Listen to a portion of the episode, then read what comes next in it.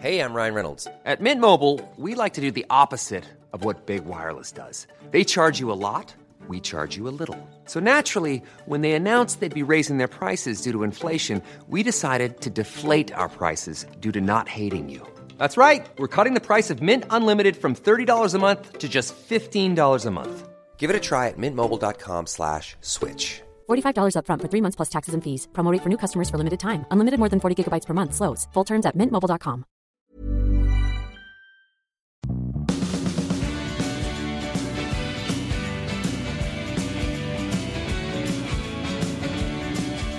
So, hi, Stephen Glover. Welcome to the Press Gazette uh, Journalism Matters podcast.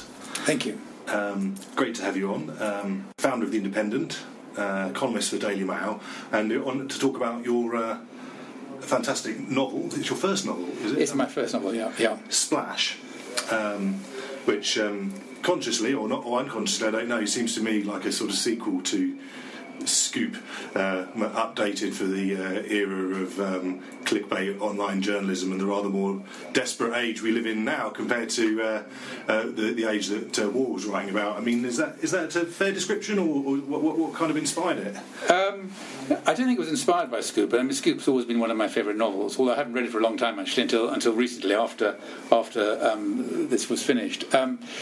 Yeah, I guess it's got I mean, obviously, Scoop is a fantastically funny and brilliant novel, so in a way, it's it, it's uh, presumptuous to mention them in the same breath. But um, I guess that um, I mean, one difference is I was amazed in rereading Scoop, which I actually only read re- re- reread last week, just how much.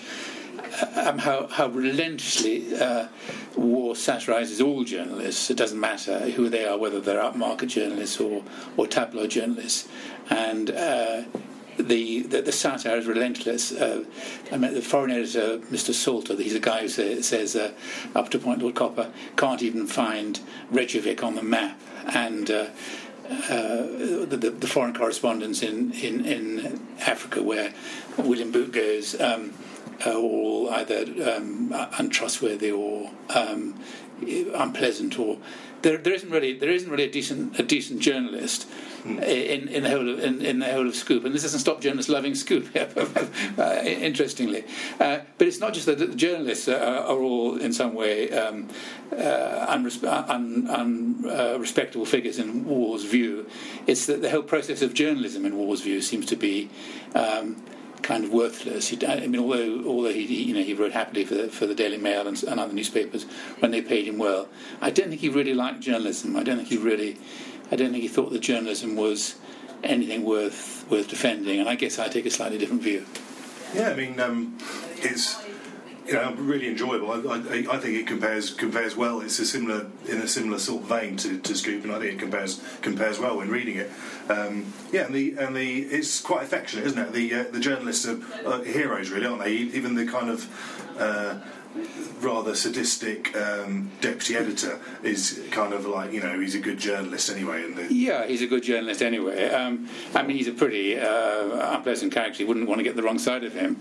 Um, and there's a you know there's a there's a, a, a pompous columnist and um, called Adam Pride, and there's and the hero um, Sam Blunt is a uh, you know, a far from admirable figure. It's quite difficult to like him. You know, he's always drinking and uh, he's a misogynist. Um, but basically, his heart is in the right place, and what he has got in his favour is that he's brave and he wants he wants to find out the truth of things. And um, um, you know, journalism needs people like that. I mean, to what, to what extent is it kind of um, uh, inspired by uh, real events, as it were, or real real things? It's certainly not inspired by real events. I mean, it's a kind of fantasy. I mean, it's, it's, you know, it's a kind of caper, uh, which is on kind of. Uh, in a way, an unrealistic level, um, in that sense, like Scoop, I guess. But um, I think I can honestly say that none of the characters are, are based upon any single character. Um, that really is the case.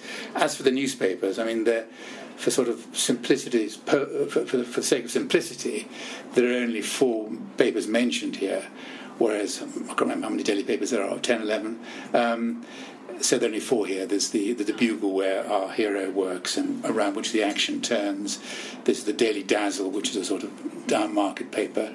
There's the there's the Chronicle, which is a kind of upmarket paper, and there's the Financial Gazette, which kind of speaks for itself.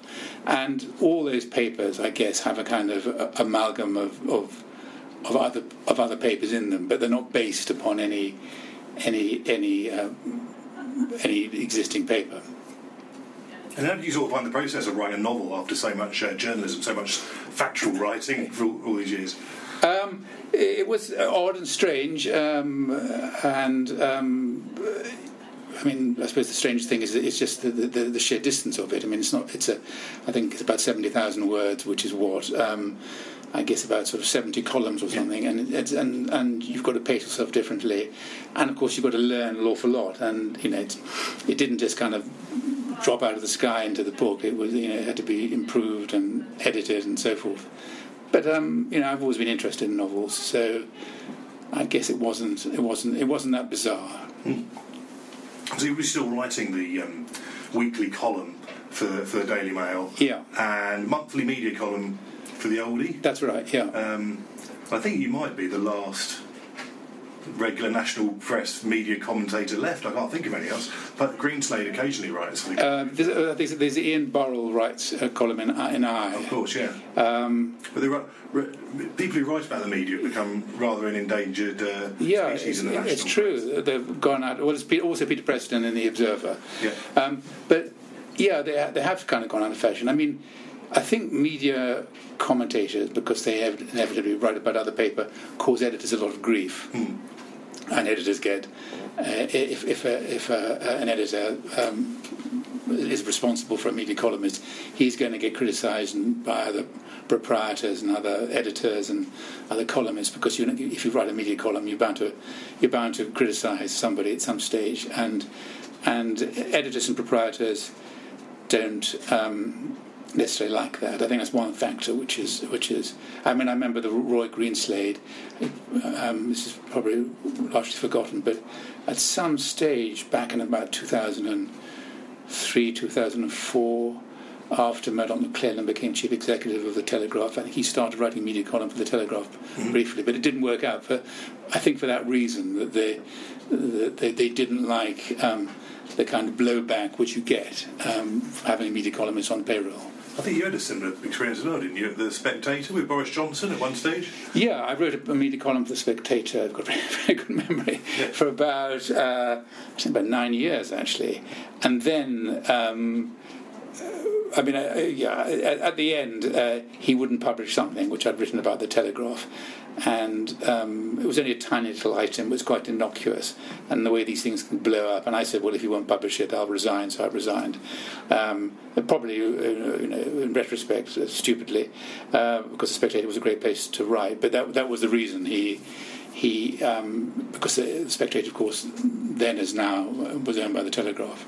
So the the book paints a rather well, not bleak, but fairly realistic portrayal, I'd say, of the current national press and the fact that the the, the paper the main protagonist works for is about to lose money. It's about to be sold to some uh, Chinese billionaire. Yeah. Um, what, what, do you make of the current scene? Are you, somebody who's obviously been in journalism a long time. Are you concerned about the future of um, newspapers and the future of journalism? Yeah, I, I, I, am. I am concerned, and, and, and it is certainly. It is certainly. A, the book is about um, a once incredibly successful paper, which is which is struggling in the in the digital world.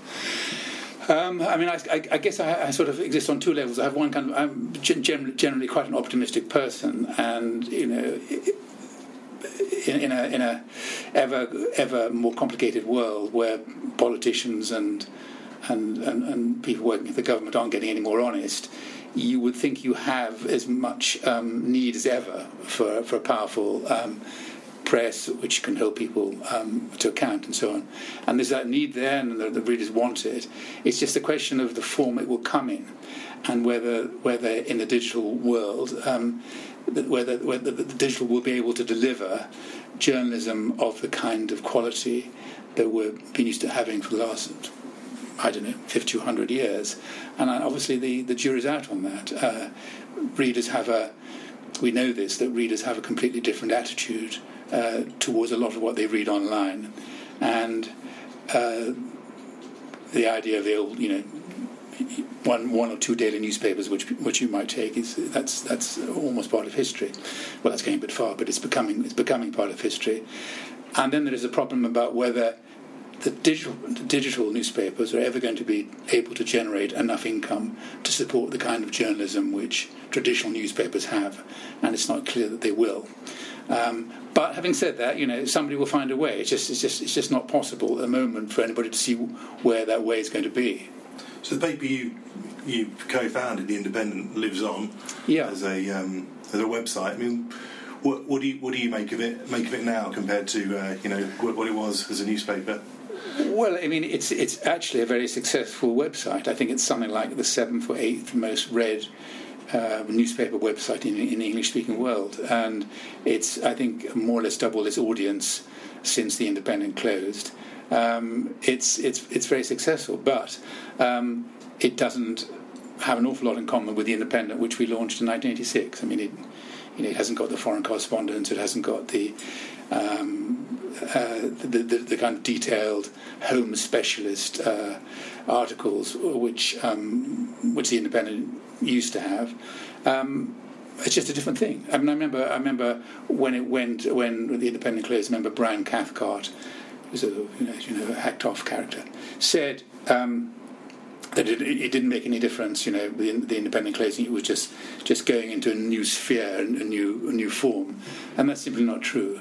I mean, digital is is is so different that it can't that it it, it, it must deliver journalism in a different way, and if they were going to be profitable and if they were going to increase their audience. Uh, Independent Online had to produce a paper which was going to be very different, not just from the Independent as it was launched in 1986, but the Independent as it was when it closed. And then uh, the um, obviously it lives on in print form in a way with the eye. I mean, what do you make? What do you make of that? It's obviously another quite different thing. I think the eye was a, a, a brilliant idea uh, when, it, when it was launched. It was a very clever idea. Um, although I think it did accelerate the decline in sales of the Independent. There's no doubt about that. It kind of cannibalised some of the sales of the Independent because it had so much of the same content and it was um, so much cheaper. Um, I think Eye is great, but again, because it is so compressed, it it um, is quite a long way from the independent as it was originally conceived. So I was, I was dredging through the Press Gazette archive and I looked at the um, something you were involved in in 2004, which was this idea that we could uh, launch um, an upmarket, uh, I think it was upmarket paper called The World, Yeah. uh, which was a sort of tabloid, was it like like um, like a sort of attempt at Le Monde? Yeah, well, it- whether it was going to be uh, a Le Monde type, I mean, the problem with Le Monde is, as, as the Guardian has found, there are not many. You know, you, you have to buy your buy presses to to print Le Monde, and um, no, I think it, I think it would have it would have ended up as a tabloid. Actually, we, we conceived this idea, which in retrospect seems a, a mad and daft idea, but we conceived it before the Independent and the Times went tabloid, and before the before the uh, Guardian uh, emerged in the, in the kind of Le, Le, the Berliner or Le Monde shape. Uh, no, we just felt we just felt at the time that there was a gap in the market. Oh, I felt, you know, with a few friends, um, and for for, for, for an upmarket uh, newspaper in a tabloid form, uh, maybe there was. But of course, I mean, even this, this was I don't know 2003 to 2004, not that long ago. But the, the the the newspaper world has been completely transformed. And if we had raised the money, I mean, we'd, we'd actually got quite a long way. But if we had raised the money, we, I think we can say in retrospect, it would have been pretty hard work to make it to make it succeed. Though, it, of course, it, it, it, was predicated on, on a very low cost base, and um, there are newspapers. Uh, I mean, there's, there's, there's one in Rome in Italy, for example, which is which is surviving on a, on a, on a pretty low circulation. Uh, it can be done, but it's more more difficult now um, in in the digital world. If you thought the only way to get a more defined jawline with natural looking results was through surgery, think again. Juvederm Volux XC is a non surgical injectable gel filler that improves moderate to severe loss of jawline definition and can help you achieve natural looking results with little downtime. Even better, this improved definition lasts up to one year with optimal treatment. No maintenance required. Improve jawline definition for a smooth, sculpted look with Juvederm Volux XC. For important safety information and to find a licensed specialist, visit juvederm.com. That's J U V E D E R M.com. Not for people with severe allergic reactions, allergies to lidocaine, or the proteins used in Juvederm. Common side effects include injection site redness, swelling, pain, tenderness, firmness, lumps, bumps, bruising, discoloration, or itching. There's a risk of unintentional injection into a blood vessel, which can cause vision abnormalities, blindness, stroke, temporary scabs, or scarring. Talk to a licensed specialist to find out if it's right for you. The Europeans launched, isn't it? And uh, um, the new Europeans, Yeah. sorry. Um, which I guess has proved that it is possible to launch a print uh, print newspaper even in these straitened times. Um, Yeah. what- I mean, what do you make of that? I guess it's not something politically you'd have an awful huge amount. Um, no, it's got a cause. I, I, I don't, I'm look at it uh, much. I mean, I've certainly seen it, so I can't really uh, make a, a sensible critique of it. But you can see you can see why it's had a limited success. I don't know. I don't know what the figures. Uh, I don't know what the bottom line is, but you can see because it has a cause, and it's a cause in which you know, some people passionately believe. So, you, you know, you, you're involved in the launch of the Independent, which, as its name suggests, was a sort of um, kickback against the uh, sort of partisan nature, I guess, Yeah. of um, Fleet Street journalism. So, what, what have you made of the um, coverage of, of the uh, national press coverage around the campaign? Because it, it strikes me this is a, uh, a time when uh, newspapers do rather kind of uh, lean towards propaganda in in a sense, and uh, you know, you can, it's certainly true around Brexit and probably Yeah. true around the election campaign as well. That's true. I mean, but, but, but it was ever thus. You know, I, I don't think that they're any more um, uh, inclined towards propaganda than they were in previous elections. The difference now is, of course, that they the, the, circulation is has fallen so much. So the Sun, which was at the time of the um, 1983 election, probably selling around four million copies, is now selling whatever it is, one point um, seven, I guess, 1.7, 1.8, 1.8, and um, and that's you know as we know true across the board. The question is whether online papers, um, whether the Sun online, whether the Mail online, or the Independent online, or the Guardian online, how powerful they are as propaganda vehicles. I suspect they're much less powerful uh, as as propaganda as political vehicles than their their print counterparts um, because that's not what they're there to do. I mean, they're not they're not they're not usually about views, and columnists uh, they're about they're about other things. So I think you know the press is as biased in one way or the other as it's ever been. It's just it's much much much less important, and and, and social media is much more important. I mean, I, I don't know what you think about it, but it struck me that the um, Corbyn's got you know excoriating criticism in nearly all the mainstream newspapers. Yeah. But the polls suggest he's kind of got gradually more and more popular over the last sort of um, two months. That's true, um, uh, and that that, that um, and, and, what is also true is that is, is that on the uh, television, which does remain a powerful force, he has been represented um, since the beginning of the campaign and a bit before in a somewhat different light. I mean, if you talk to Corbynistas, the Corbynistas think that the, the BBC is biased against them, just as the, as the Daily Mail thinks that the BBC is biased against the Tories. I mean, they, they, they believe in exactly the same way. And actually, I mean, I think to some degree both, both are true, and that, that, that until quite recently, um, when he was when he was first first of all when he was standing to be leader of the Labour Party and secondly when he was uh, forced to stand again, I think he got a very a very bad press on, on television and on the BBC, and I think that's that's changed, and the, the BBC, like everybody else, uh, has been forced to to take him more seriously. Your, I mean, your paper, the Daily Mail, gets this, in, inspires you know utter hatred, isn't it, from the Corbynistas and, peop and people on the left, and uh, things like the enemies of the people Yes. front page, and um, and some of the um, you know much more forthright uh, coverage uh, that you know which obviously sways towards the right. I mean, do you? What, what do you, what do you, how would you respond to that in terms of people that say that the, the you know the Daily Mail's sort of a, a propaganda sheet for, the, for uh, you know Theresa May or, or whatever? I'd responded by saying it's just one newspaper, and Um, I mean, the Daily Mail, like like all other papers, its circulation has, has, has been declining. I think there are 46 min, million adults in this country who can vote in the general election, and the Daily Mail readership is about um, about three and a half million as readership as opposed to its circulation. Mm-hmm. So that's that, that's something like I don't know, it's between seven and eight percent. So between seven and eight percent of the entire adult population reads the Daily Mail. You would think to hear the criticisms of the Daily Mail and to read the criticisms of the Daily Mail in, in the left wing press that the Daily Mail was single handedly responsible for Brexit and that the, the, the Daily Mail had shaped Brexit and that without the Daily Mail Brexit wouldn't have happened. I think that's really um, pretty unlikely. I think that that most uh, Daily Mail readers were probably going to vote uh, Brexit in the first place. So uh, a majority of a, of a minority were, there, were, were, were almost certainly inclined to vote Brexit. I'm not saying that the Mail didn't make some difference at the, at the margins, but it is accorded by its enemies um, a, a, much, much bigger um, role, a much more powerful role uh, that is actually borne out by the facts. And um, and this hatred of the Daily Mail, which you referred to, which is not universal, it's got you know it's got its supporters and admirers, and it is, is I believe a very good newspaper. But this hatred of the Daily Mail has magnified enormously since Brexit.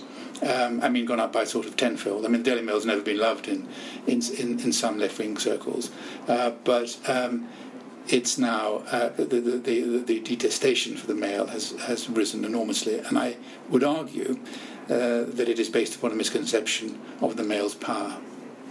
And I don't know, did you read the um, recent book about the Mail, Mail Men? I did read it, yes. Uh, so, um, what did you make of that uh, kind of uh, that depiction of that? It was a sort of um, uh, some people would probably describe it as a hatchet job. It was fair, it was fairly uh, critical, wasn't it, of the kind of culture of the paper, this sort of idea that it's. Uh...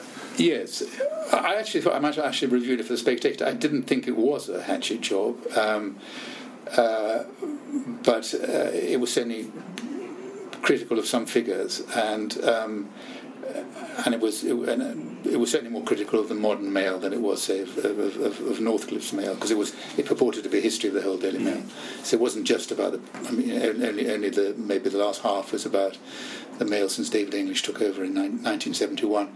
Uh, I mean, it, yeah, I mean, you, people have tended to read in that what they wanted to, and, and critics of them. I mean, there have been multiple pieces in, in various newspapers uh, by people who, who've just seen um, uh, all, all, all seen the, the, confirmation of all the dark things to think about the Mail. I must say, I don't, I, I don't um, recognise a lot of. Uh, I mean, the Mail, the Mail is. Um, quite a. Um, uh, it seems to me from you know, having written the column there. I mean, I'm not. I'm not on the staff, and I, I don't. You know, I don't go there all the time. But although although it's a tough place, and although um, you know people do get shouted at, you have to observe that it keeps its staff, and people mm-hmm. stay there, mm-hmm. um, and they stay there because they're on the whole well treated, and because they think they're working for a, a, a highly professional newspaper which they respect, and that didn't that certainly, that certainly doesn't come across in, in, in, a lot of a lot of the criticisms of the Mail. They talk about, and people don't have to work for the Mail if they think that they're you know they're not obliged to. But people do tend to people who work there tend to stay there. So I'm trying to. I, I should work this out. How long have you been writing, writing your column now, Fidea? God, far too long. Um, uh, since about 1999, uh, 1998, perhaps. Yeah. It strikes me the thing about columnists is quite quite a lot of journalists have got a few you know good columns in them. Yes. But uh, the uh, it's not many people can you know knock them out, knock them out week in week out uh, over, over, a sustained period. Uh, well, of course, you come back you come back to the same column. I mean, I mean you, you know, but uh, yeah, it's true. Stamina is, is, is I suppose if you if you if you're trying to work out what, what you need as a columnist, I suppose just the ability to go on doing it week in week out is is probably just you know just about the most important thing. And how, how do you approach it? And how do you uh, and, and, how do you sort of go about keeping it, keeping it fresh and keeping that kind of uh, energy level up and, and the, and, the, necessary level of kind of well, if not outrage, but you know, enthusiasm. I guess. Yeah. I just try. I just try as hard as I can every time I do it. You know, because if you don't try, if you if you let your energy levels go down, or if you think if you get bored with it, I mean, the worst possible thing a column can ever columnist can ever do is to show boredom with the subject he's writing about. Because if he feels bored, then why on earth should readers waste their time reading? And so um, I think it's very important to keep your energy levels up, to keep your interest up, and um, and and not to get complacent. Um, that, those those those are the dangerous things. And do you get um, much? Um, I'm not sure whether you're on you're not on social media. Are you You're on Twitter? I don't know. No, I don't know Twitter. No. The um, but do you get do you get much kind of hatred or uh, or you know or, or, or, praise back. I mean, there's a thing that columnists kind of get nowadays is they get these uh, kind of loony commenters that bombard them with thousands of emails, and if you're on Twitter, you get horrendous abuse. Well, you, you get horrendous abuse, uh, which is a jolly good reason I'm not doing Twitter. um, yeah, you read. I mean, uh, most most of my friends who are columnists no longer read, and I, I no longer read well, nine times out of ten, I no longer read the postings below yeah. below yeah. because um, one, one doesn't really learn much from them. I mean, either, either, either people say, what a fantastic column, uh, completely agree with you, or they say, what a complete and utter arsehole you are. And um, you, know, you can only read so much of that sort of stuff.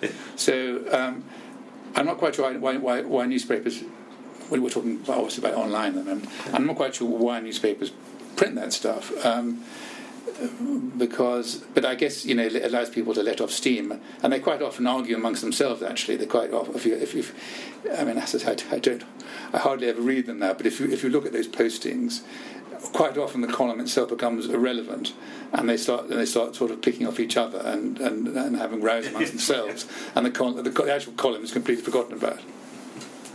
Uh, what about the sort of email feedback? Do you, do you, do you see much of that? Or? People send emails, but quite infrequently. And of course, people still send letters, um, but they're fewer than they used to be. Yeah.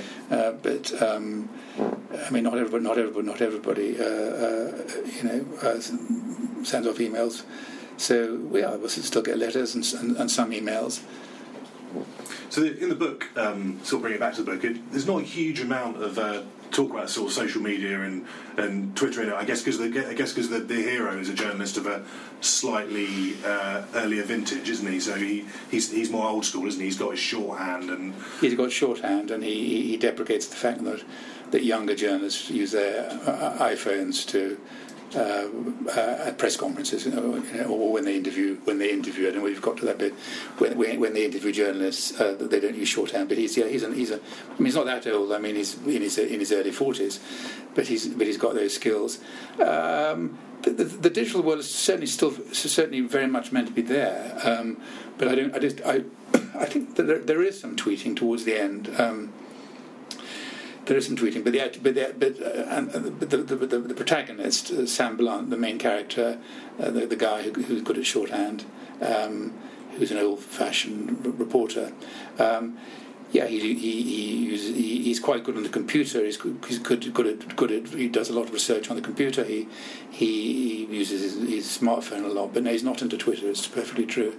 And as the title suggests, I guess it's the idea about the. Um romanticism of the splash of the front page is still there, isn't it, for journalists, and even for the kind of um, the kind of c- cynical older hack who's, who's, on his way out. The idea of getting that one last great front page is the thing that drives him, and even makes him kind of uh, you know cut down on his drinking or whatever. Yeah, I mean. Um, do you think uh, we could you could write a sequel one which which uh, has the same romanticism about the uh, having the top story on the uh, website or or uh, well it's not a, it's not, not, I mean the digital world although because you know I read I read online stuff obviously but it's not a world I understand you know in, in the same way because I've been brought up in the in the old print world. Um, so although there is quite a lot of the novel which is set in in in, in, in in, the, in Bugle Online rather than the Daily Bugle. Um, I can't. I can't really imagine.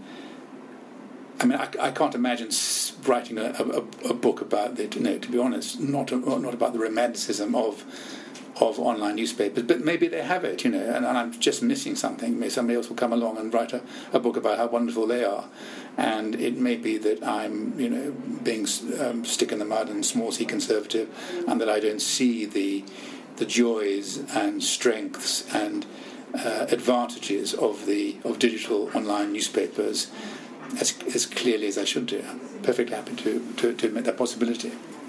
And this is all final question, really, which I often ask people. How do you see the future of the um, of the industry now? I mean, sort of. Um, we've not had that many closures, have we? The independent closed, but it kind of lived on in a, in a, in a yeah. strange sort of way. So, um, how do you see the, the, the future of Fleet Street? Um, do, do, you see a kind of more positive future, or? I don't see any newspaper closing imminently. Um, I think there will be closures along the line. Along the lines, one shouldn't really sort of mention titles, but I think there will be, you know, five to ten years, one, one, one or two titles will probably close. I think what we'll see until that happens is the gradual contraction of, of newspapers. They have fewer and fewer resources and smaller newsrooms, but they keep going. And actually, you know, if you if you walk if you know if you walked out of here and you look, looked at all the newspapers on a, on a, an outside a newsagent um, and, and picked up them, went off and read them for two hours in a, in a cafe, you'd think they were pretty good, um, and, and they are they do remarkably well uh, with the resources they've got. But I think if you were to compare them with what they had.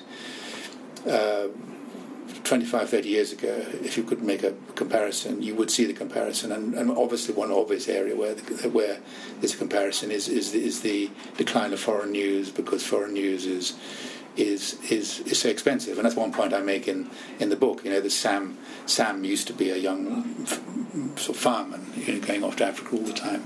Um, now the Daily Bugle can't afford to send him abroad, and he, he, he thinks about those days, and he remembers that the Daily Bugle, I can't remember the exact figures I, I quote, but that uh, 20 years ago or 25 years ago it had 10 foreign correspondents, and 50 years ago it had 20. And that is, of course, true of uh, not just the, the middle market press, but much of the press, with some exceptions like the FT, who managed to maintain large um, uh, number of foreign foreign correspondents. But the decline of foreign news is a most extraordinary thing. Um, in a way, I mean, we can see why it's happened because of lack of resources. But you know, we live in a we live in a more in a, we're told we live in a more global world where we should know more about what we're doing, and yet that global world is reported a lot less than it was 50 years ago when we, we, we thought we were much more insular. Yeah, it's true. People are much more interested in foreign news, aren't they? The American election and the French, they should French be, election yeah, and, yeah. and all the other things that are going on. Yeah, and of course those big, those big things are covered. I mean, what isn't covered is the sort of second, third rank foreign story. You know, the I don't know the election in Poland or or Portugal or, or a coup in some African country, which would have, you know, when I, when I joined the Telegraph in '78, you know, if there, if there was a coup in a former British colony, immediately, you know, people would flood off and and report it. But um, now it could, you know, it could happen and, and, be scarcely noticed. That's very true. Well, look, thanks very much for coming in. It's a pleasure. Uh, and uh, I've you know thoroughly enjoyed the book, and uh, I hope it's, I hope it's a, a big success. Thank you. Thank you.